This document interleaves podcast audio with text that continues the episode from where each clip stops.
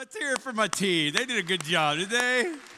You guys out so great. We're finishing up Leviticus, okay? Next week we start Stranger Things. Uh, we're going to talk about some of the supernatural things that happen in the Bible. Numero uno is the resurrection. I don't know if you've been putting the calendar together. Next weekend is Easter, you guys. 20, 20, 20 Easter services at our three campuses. For those of you that are new at Orland, we start on Thursday night. We have Maundy Easter. For those of you that grew up Catholic, we have Maundy Easter. We have Good Easter. We have two on Friday. We have three on Saturday and three on Sunday because we're going to have, uh, you know, 17, 18,000 people probably next weekend worship with us. And I want to encourage you to be inviting your friends and telling them about it as, uh, as we celebrate the resurrection together and do it. I mean, it's so important. But the reason that we're doing, that we're talking about the law and all that, all that silly nonsense, I just want you to know it's not because I'm hoping to make you better people people, okay? That's not it. It's to understand why we need Jesus.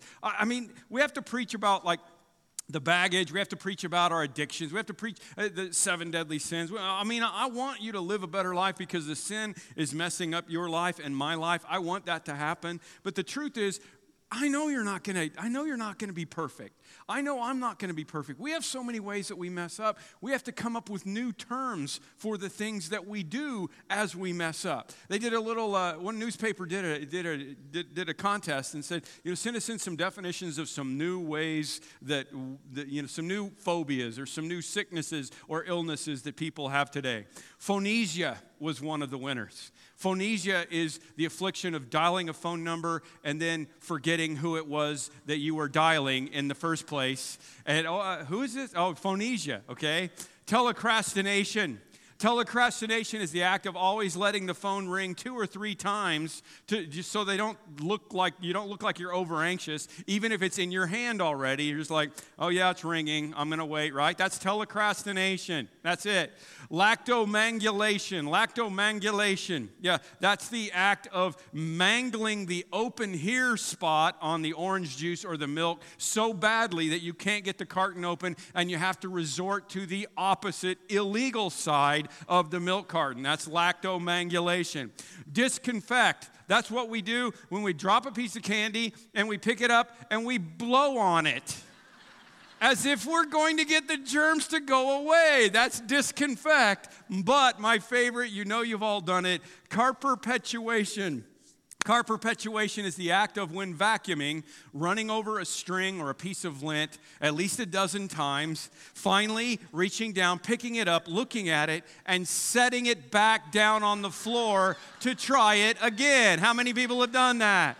Car perpetuation. You see, uh, the, longer time goes, the more messed up we are. So we walk into church on Palm Sunday weekend, and, and, and many of you might have grown up with a tradition of the church and whatever in Palm Sunday. And you remember that as a kid, you got these palm branches, you know, and you would wave them. And because Jesus rode in on Sunday, he rode in on Palm Sunday into Jerusalem, and they waved their banners and said, Blessed is he who comes in the name of the Lord. Hosanna, right? Well, my, they've been doing this in the kids department. My wife told me that last week they had a little extra time somehow. Um, so she's teaching the three and four year olds, and they're doing the palm branches thing, and she's teaching them all about, you know, what they did. Jesus rides in on the donkey. And my wife decides to go a little bit off script, okay? Uh, a little off script. She, she has them line up with the palm branches, and, and she got down on all fours and became Jesus's donkey. There's so much material there. I don't even, I'm not even gonna touch it, okay? But but all the kids are like lining up, waving their palm branches, saying, Hosanna to my wife, who's Jesus' donkey. And then, of course, all of them, the three and four year olds, they wanna do it too. So they start up this little line, and all the kids are there, and one kid gets to come around and he gets to walk through the line, be the donkey or be Jesus or whatever. I mean, I told her, honey, that is heresy. You understand that, right? I mean, that, that's such bad theology. So I just want you to know if your kids grow up and join, you know, Tom Cruise and Scientology someday, and you're like, where did I go wrong? It wasn't you. It was my wife's third three year old classroom. Miss Denise, she's the one that was it, okay? So, so, so, so Jesus comes in on Palm Sunday, and you probably don't really put this together very often, but they're yelling, Hosanna, yay, the king on Sunday, and five days later on Friday, they're yelling, crucify him. That's what crowds do, all right? They're, they're like you Cub fans who gave up, you know, on the Cubs, except, I mean, they gave up on Jesus in five days. I mean, it took you Cub fans like 70, 80, 90, 100 years to finally, but, but, but they did the same thing too, you know? It's like Jesus rises from the dead. They went and dusted out their Cubs stuff, got their hat back out, and acted like nothing ever happened again. Because humans are fickle. We're faithless. That's who we are. So today, whether you're a palm waver or a donkey, either way, you're definitely not Jesus as we celebrate Palm Sunday. And, and, probably, I'm guessing, we all fall into one of three categories as we approach this weekend, all right? Uh, there are those who think, that I'm doing pretty good. I'm not, I'm not that bad. Maybe, maybe I'm okay. I don't know that I need the crucifixion or the resurrection. There are those, in category number two, who are looking at the ceiling thinking, oh man, it's coming down. I, the roof is coming down because if, if God knew, if people knew what God knows about me and what I've done, my sorry, sinning, backsliding backside should not be in church. God can't possibly want to forgive me. And category number three is where I hope to bring us all today, and that's those of us who know that we're in the roof caving category, but because of Jesus and what he does for us next weekend, we can get in. I, I, want us to get to that point today. And that's why we study Leviticus. I want you to go back and, and, look online if you haven't seen it, and welcome for those of you that are watching online. I learned a lot going back through this again. The bottom line thing that we've learned from all the rules and regulations and all this stuff is that it's just pointing us to Jesus. I mean, the more, the more you realize how screwed up you are, the more you realize you need Jesus. Therefore, Paul said, no one will be declared righteous in God's sight by observing the law. Can you just grab a hold of that? There's no way you can be good enough to get to heaven. Rather, what was the law for? Well, it's for us to become conscious of the sin that we have. And I think that's the problem. I think a lot of times we're, we're like, oh, you know what? I'm not that. bad. I'm not doing that bad. I'm uh, if we're grading on the curve. I'm okay. So every once in a while, I have to just stop and do the Ten Commandments test. Okay? I want you to keep close count because I want you to grade yourself on the Ten Commandments, and you got to tell me how many of these that you have never broken right? If you, if you, broke it once, you broke it. The, Bi- the Bible tells us that. And of course, you have to keep them all before you get to be declared righteous according to the law. Uh, and you know you're not going to make that, but let's just see if you think you're going to get an A or a B or a C. Let's just see how this goes, okay? Uh, remember that Thomas the Train thing we've been doing here. This is how we're supposed to be. When we're perfect and we're holy, we're connected to God, and this relationship is the way that it's supposed to be. But in the Garden of Eden, we became the wrong magnet. We became the wrong side, and we can't be connected unless we're perfect or God does something to reunite us all over again. Ten Commandments. First commandment says, You will have no other gods before me. If you've never put any other gods in front of oh, our God, then you're good with that. I mean, how, how, do you, how do you measure that? That's hard, isn't it? I don't know. You're going to have to figure that out on your own. I mean, I, I, I never, you know, worship you know, Baal or, or, you know, Molech or any of those other gods along the way. I never worshiped Zeus or, or Jupiter or whatever. I mean, that's, that, that was not my deal. But I probably would have a hard time saying I always kept that one the way that it should be. You just figure that out. No other gods before me, okay? If that if you got that one, that's one, okay? Number 2, graven images, no idols. I say we all just take that one because you probably don't have a golden calf in your house anywhere, and you probably haven't bowed down to another idol. I mean, if you think about it, there's a lot of idols that we have in our life, so you got to decide what you want to give yourself on that one. That's number two. Number three, don't take the name of God in vain. And we'll keep going. Number four, Remember the Sabbath day and keep it holy. If you have always had a priority of worship in your life, you get number four. Number five, honor your father and your mother. If that's been something, I mean, you just decide how that's going. If you're sitting next to your mother or father or your child, you can elbow each other right now. You figure that out. Number five, it's up to you. You shall not kill, number six. And you're like, oh, finally. I know I got this one, right? Except that place where Jesus is teaching one day, and he said, You've heard it said, You shall not murder. I tell you, if you hate your brother in your heart, you've committed murder. You figure it out. I don't, I don't care. It's up to you, all right? Number seven, adultery. Not commit adultery. Again, Jesus said, listen, it's really not about what happens on the outside. It's always about what happens on the inside. And if you lust after another person, you've committed adultery in your heart. So, you know, figure that out, right? And then 8, 9, and 10, that's like Amen Corner at Augusta National, all right? Thou shalt not steal, lie, or covet. Nobody, nobody scores well there, okay? Right? I shall not steal, you shall not lie. If you said, Oh, I've never lied, you just lied and you just broke number nine. So take that one back off again, and you shall not covet. Come on, I mean, how, how is that even possible? Do you see what I'm saying? So let me ask, how many of you got 100% on the test? Anybody get 100%? Anybody get a 90? Anybody get a 90? 80? 70? Anybody get a C? Okay, I'm, I'm going to stop there because some of you married people are looking at each other funny right now, and I, I don't want to deal with that anymore. But, but the truth of the matter, you see what I'm saying? That's what the law does for us. It helps us to understand well, wait a minute, maybe I'm not as good as I thought I was. I'm good. I think I'm solid on three and maybe four of the Ten Commandments. Dr. Tim Harlow, senior pastor, been a Christian all my life. I'm sure I got three and four maybe but that's still flunks. And they're none of your business, by the way. when I line myself up against the Ten Commandments, when I line myself up against the book of Leviticus, what I realize is that I'm not good enough. I can't be declared righteous. So, what we've seen as we've gone through Leviticus is that Jesus has to be the fulfillment of all of this. And, and Leviticus in the Old Testament is pointing us to what Jesus is going to be.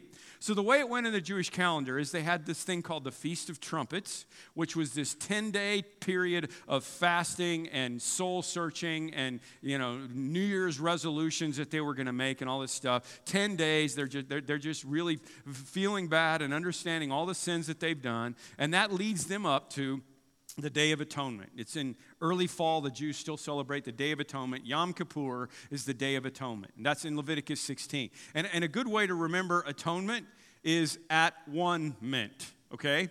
The whole idea there is I want to be at one with God. So on the at one day, that's centered around several animal sacrifices and the scapegoat we're going to talk about today and the high priest. And that would be the day. That would be the day that they can go, okay, we're all at one with God. Now, why do we need a priest? Well, you can't access God on your own because you're not holy, right? You're over here, you can't get there. So, the best thing that God could do for them at that point was to set them up with a situation where they had somebody that was really good that could go into the presence of God on behalf of them. So on the Day of Atonement, the high priest would offer sacrifices and go into the Holy of Holies and be there with the, with the Ark of the Covenant, and the Ten Commandments are inside of here, and all this stuff is going on. And one day he would go behind the curtain. We talked about that last week. He would go in there and he would be there and he would be with God, and he would come back out and say, Hey, everybody, it's okay. Everything's okay with God again. We are at one with God again. And they had to do that every year. It was the most important day of the year but only one guy got to do it. We talked last week about how when Jesus died on the cross, the veil was split from top to bottom. From top to bottom. Saying, God saying, Look, there's no more veil. You can have direct access to me. You don't need a priest anymore. But back here, what they had to have was this one guy that did everything the right way that went in and spoke for them. Leviticus 16. This is how Aaron is to enter the sanctuary area with a young bull for a sin offering and a ram for a burnt offering. He is to put the sacred linen tunic, put, put on the sacred linen tunic with linen undergarments next to his body. Guessing this is where the Mormons get the holy underwear thing. He is to tie the linen sash around him and put on the linen turban. These are the sacred garments. Then he must bathe himself with water before he puts them on.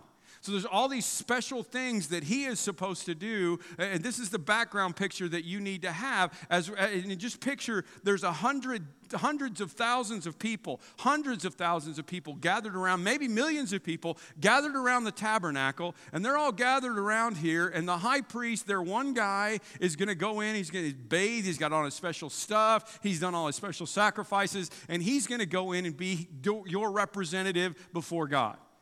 So it's, it's like the star player on your basketball team, you're down by one, he has the ball, he's going to make the shot, and everybody's waiting around. You better hope he's been keeping the commandments.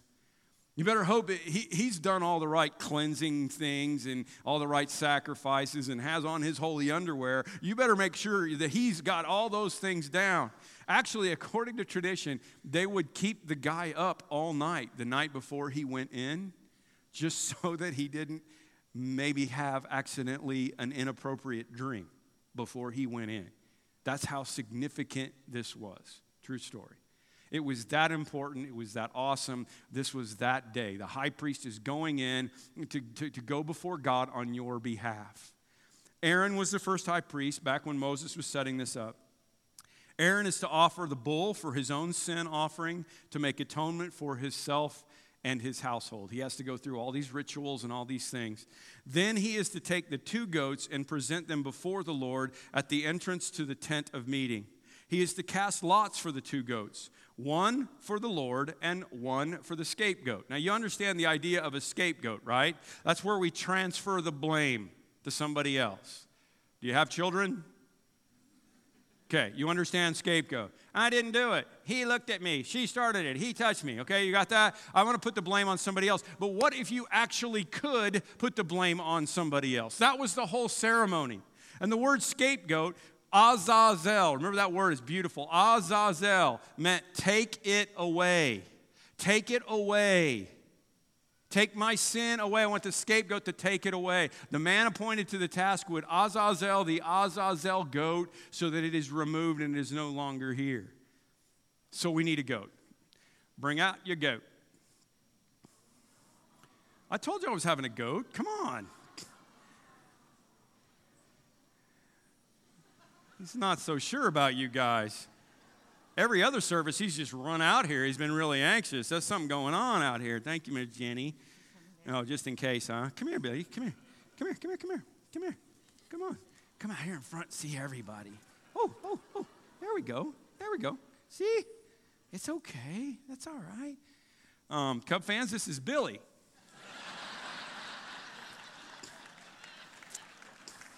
He was born in 1945. You may have been to his tavern. Left town last October, and we brought him back. Okay, that's all the Cub jokes I'm going to make. You doing okay, buddy? The scapegoat. I know. Aaron shall bring the goat who it falls to. Listen to this. Shall bring the goat whose lot it. No reason he's nervous is he doesn't know which goat he is, okay? Aaron shall bring the goat whose lot it falls to the Lord to, and sacrifice it for the sin offering. Not you. You're okay, all right?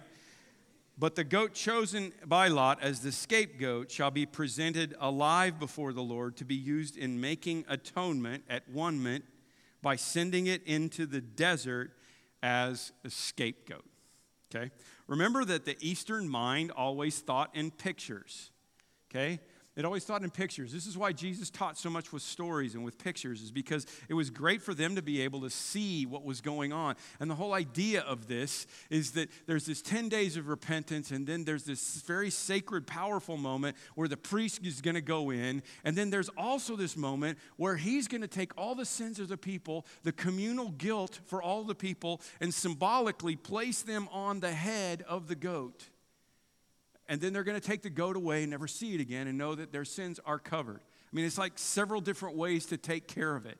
It's a moment of huge seriousness. Whether the goat got it or not, it was very serious, very important, because they believed that God could take their sin and place it on somebody else and it could go away. Azazel. And this time, instead of dying, the blood covering the sin, this time the goat would be led away and had to actually live with the sin. I mean, the goat doesn't care, but you understand symbolically how different this is. This is why I think it's important that you understand that Jesus lived on the earth for 33 years and became one of us and lived with us. And he lived with the sinful world that we had to, to that we had to be a part of. Now, I got to ask you something. Do you think that anybody saw the scapegoat deal and saw the picture of this and said, I don't need that. I don't want my sin taken away. Of course not. Of course not. If God provides a way for you to take your junk and put it on something else and send it away and never have it come back again, you're going to do it. I know you're a goat lover and all that stuff, but you're going to do it. So, what is that junk that you're carrying around? What is that sin? What is that addiction? Have you been betrayed? Have you been cheated? And had unforgiveness in your heart? Have you got baggage? Is there something going on in your life? If you could take that, if God could take that and place it on the head of this goat and let it go far, far away, wouldn't you want it to happen? Now listen. When Aaron has finished making atonement, he shall bring forward the live goat. He is to lay both hands on the head of the live goat and confess over all the wickedness and rebellion of the Israelites and all their sins and put them on the goat's head. Feel this, okay? All of your guilt is being transferred. Come over here and look at them, they're nice. All of your sin is being transferred over to this goat. He symbolically takes the sin, he places it on the goat's head, and then it says, He shall send the goat away into the desert to care in the care of a man appointed for that task. And the goat will carry on itself all of their sins to a solitary place, and the man will release it into the desert all of those sins. The goat will carry itself all the sins to a solitary place, and the man will release it into the desert. Who's going to be the person to do that? Well, tradition tells us that usually they found some Gentile person that didn't have any connection to Israel at all that would take the goat and lead it out into the desert, lead it three days, at least three days away, so that they would never see the goat again. Because you don't want this goat showing up in your backyard. He's got everybody's sin on him, right? All right, fast forward to Holy Week and Jesus. Jesus has been arrested, brought before a man named Pilate. His own community has, set, has turned on him in five days and said, Hosanna on Sunday and crucify him on Friday. And then Pilate took Jesus and had him flogged, and the soldiers twisted together a crown of thorns and put it on his head. And Pilate took him to the crowd and said, Here is your king. Pilate said to the Jews. But they shouted. What did they shout? They shouted, Crucify him, right? Yeah, but not first, not in John's account. They shouted, Take him away. Literally in Hebrew, they said, Azazel. Crucify him. That's what they said first. Jesus became our scapegoat, he became our Azazel. And the man who took the scapegoat out of the city was a Gentile. Notice what happens. They, the Romans, the Gentiles, mocked Jesus, took the robe, put, it on, put his own clothes on him, and then they led him away to crucify him outside of the city. That's the same thing. Jesus became our Azazel. That's what he became. A Gentile took him out of the city. That's what happened. And then Jesus became both the sacrificial goat and the scapegoat at the same time. So the man appointed to the task would take the goat and lead him away. Jenny, come and get this guy again. Come on, buddy, it's all good. You may have to carry. Yeah. Thanks. and your sin just went away. Is that good news or is that good news? Come on. Can you, I mean, do you see the picture of that? What an incredible sight. As they're all standing around, they've, they've all been waiting for the priest to come out. They're, they're all hoping that this is another good year. And they take the goat away, and everybody's like, all right, we're good. Okay. Listen to Isaiah 53. Now, some of you have heard this scripture before. It's about Jesus, but listen in the realm of the scapegoat now that you understand it. Jesus was despised and rejected, a man of sorrows, acquainted with our deepest grief. We turned our backs on him and looked the other way when he went by.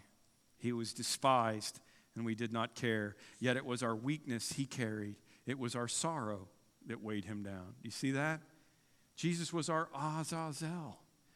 He removed the sin far away from us, made us perfect in the sight of God. Sacrificial goat, scapegoat, all at the same time.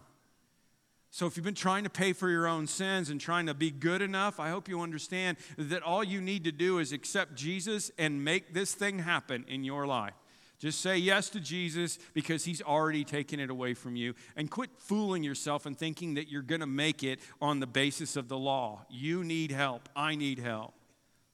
And for those of you in category number two who are thinking the roof's going to cave in and there's just no way God could want to forgive me, please understand, it didn't matter if you got a 20 or a 60 on the test. you still weren't going to get in. You break one part of the law one time, you're out.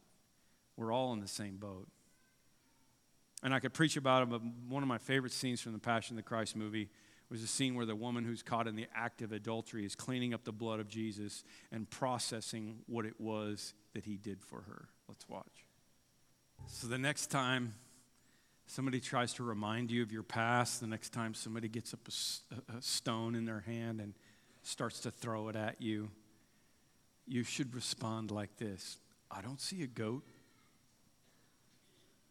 Next time the devil wants to get you to stumble by bringing up that baggage that we're leaving on the back wall back here, it's going to be gone next weekend because it's out of here. The next time Satan says, You're not good enough, you'll never be good enough, I want you to tell him the goat has left the building.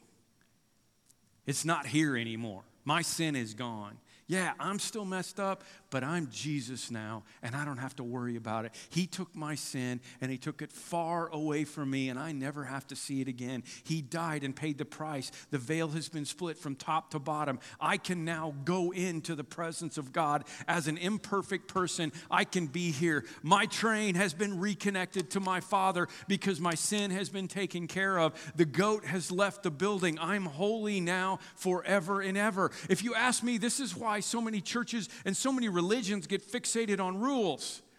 Because if you lose who you are in Jesus, then all you do is talk about rules all the time. I love what Stuart Briscoe said. He said, if we've taught people who they are in Christ, we probably wouldn't have to spend as much time telling them what to do. If you start realizing who you are, that you're a perfect son or daughter of God, then God knows about the baggage. God knows about it, but He's telling you the goat has left the building. You don't have to live with it anymore. You have freedom. God looks at me and He sees Jesus, He doesn't see me.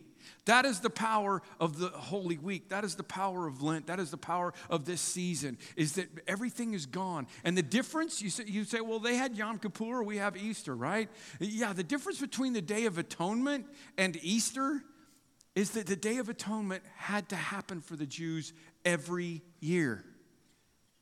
It still does. And, and it's not something that they celebrate and remember, it's something that they have to do every year to take care of their sins. The children of Israel, they had to go get new goats next year right? Because that goat's been taken care of already. They had to go get new bulls and new goats and new lambs and continue to sacrifice. You can't just be gone to Florida on spring break and miss Yom Kippur. You had to be there. It had to be your thing. It was about you. And if we get the idea of this, you could imagine how, after all of these years of living in this system, they were longing for a once and for all sacrifice. Couldn't we just do this once and for all? And listen to this the high priest and the priests. What a job. Day after day, every priest stands and performs his religious duties. I want you to hang on to that.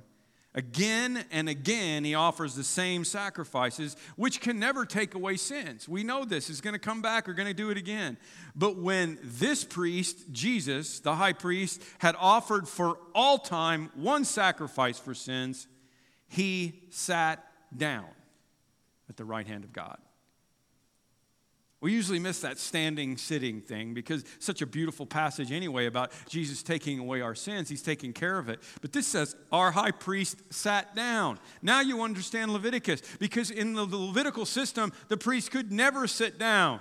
They kept sinning over and over again. And you and I shouldn't keep sinning, but we're going to because we're imperfect. Here's what it says But when this priest had offered for all time one sacrifice for sins, he sat down. Why would he sit down? Because the last thing that he said from the cross, Jesus, the scapegoat, the Azazel, the last thing he said from the cross was, It is finished. That'll preach. It's done. The goat has left the building.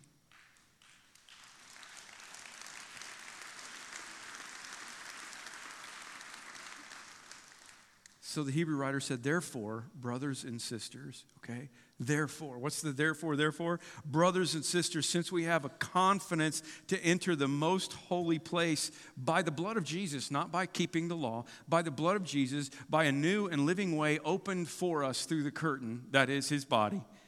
And since we have a great priest over the house of God, let us draw near to God. That's what he always wanted. Let us draw near to God with a sincere heart and full assurance that our faith brings. Full assurance. Having our hearts sprinkled to cleanse us from a guilty conscience, and having our bodies washed with pure water. Let us hold unswervingly to the hope we profess, for he who promised is faithful. Isn't that beautiful? And have our bodies washed, right? I mean, that, that's what we're going to do now. We're going to do baptisms. Uh, mass baptisms, not baptism mass, it's mass baptisms, but whatever works for you, doesn't matter. It means we're going to do a bunch of them. So far, 128 people have been baptized at all of our campuses already, and we're not done yet. Let's hear it for those people. I'm telling you that.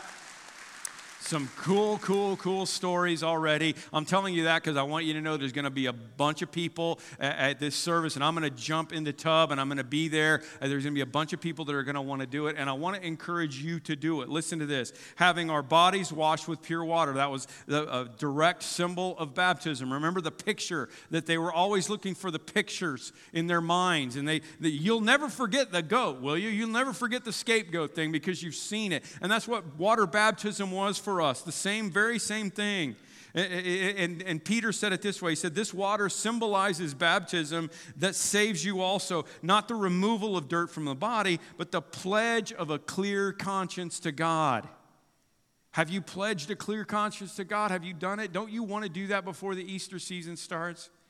I know most of you grew up in a system where you were baptized as a baby and then confirmed it later, and that's fine. I'm not arguing about that. That's not the point. The point is the symbolism is not it's not you're confirming something that happened to you when you were a baby. The symbol, the picture is you saying as a believer, I'm going to unite myself with the death and burial and resurrection. And this is why we do immersion. And again, we're not arguing with the sprinkler people or anybody else, but but that whole picture of baptism is to die and to be buried and then to raise again that's how the whole thing was supposed to be. If you haven't done that, why don't you do it today? Oh, well, Tim, I couldn't do it today. I, am planning on doing it today. Nobody in the Bible planned on doing it. Actually, the only person that planned it was Jesus. And, and it's just kind of ironic that Jesus decided to get baptized because he was perfect. He didn't need to get baptized. But he said, I want to do it to fulfill all righteousness. And he showed up, and John said, Whoa, whoa, I can't baptize you. And he said, No, I want you to baptize me. It's that important of a word picture for me. I want you to baptize me. Nobody else in the Bible ever planned it out. They went immediately. Book of Acts, the church starts, 3,000 people. Boom. They just went for it. You say, Well, I don't have a towel. Well, I got a whole lot of towels. I got everything for you. Worked out really well last night because the goat peed on the floor and I could clean it up right there. And Nobody had to use that towel. We threw it away, okay? Uh, well, I don't have a change of clothes. You know what? Your clothes are going to dry. Well, I, am wearing something light colored. Well, hey, we got dark colored t shirts for you to wear. Well, I got to drive home. I'll get my car seats all wet if I get baptized in my clothes. We got trash bags for you. Put them right there on your leather bucket seats and everything will be fine. I got it covered. We got everything covered. And hey, while we're talking about it, did you happen to notice that it's 70 degrees outside?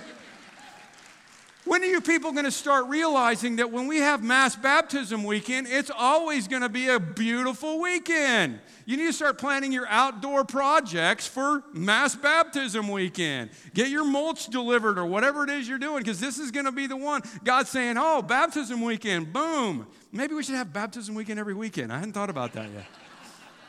Let's have it in January and February and see what happens. What about my stuff? I got my cell phone and all my precious, my precious. Okay, we got a bag for you. Okay, we, I promise we do, okay? And then a lot of times people are like, well, I, I you know, I don't have my family here. And I get that. I, I do. And maybe you need to, you know, decide what that's all about. But here's what I want you to understand this is about you and your, your family, your Heavenly Father. It's not about you and your earthly family, it's about you and your heavenly family. And if this is your day, do it. Again, please remember the Eastern Mind pictures. And I think we all understand pictures, stories. That's how the whole thing was supposed to go. When you die in there, in that tub, your old self is dead. Listen to Paul. Those of us who have died to sin, how can we live in it any longer? Don't you know that all of us were baptized into Christ Jesus, were baptized into his death? We were therefore buried with him through baptism into death. You see the symbolism, in order that just as Christ was raised from the dead through the glory of the Father, we too may live a new life. For if we've been united with him in a death like his, we will certainly be united with him in a resurrection like his. You talk about celebrating Easter, there you go. For we know that our old self was crucified with him, so that the body ruled by sin and baggage and addiction and all those things might be done away with, that we would no longer be slaves to sin, because anyone who has died has been set free from sin.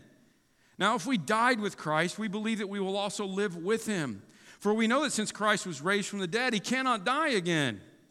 Death no longer has mastery over him. The death he died, he died to sin once for all. But the life he lives, he lives to God.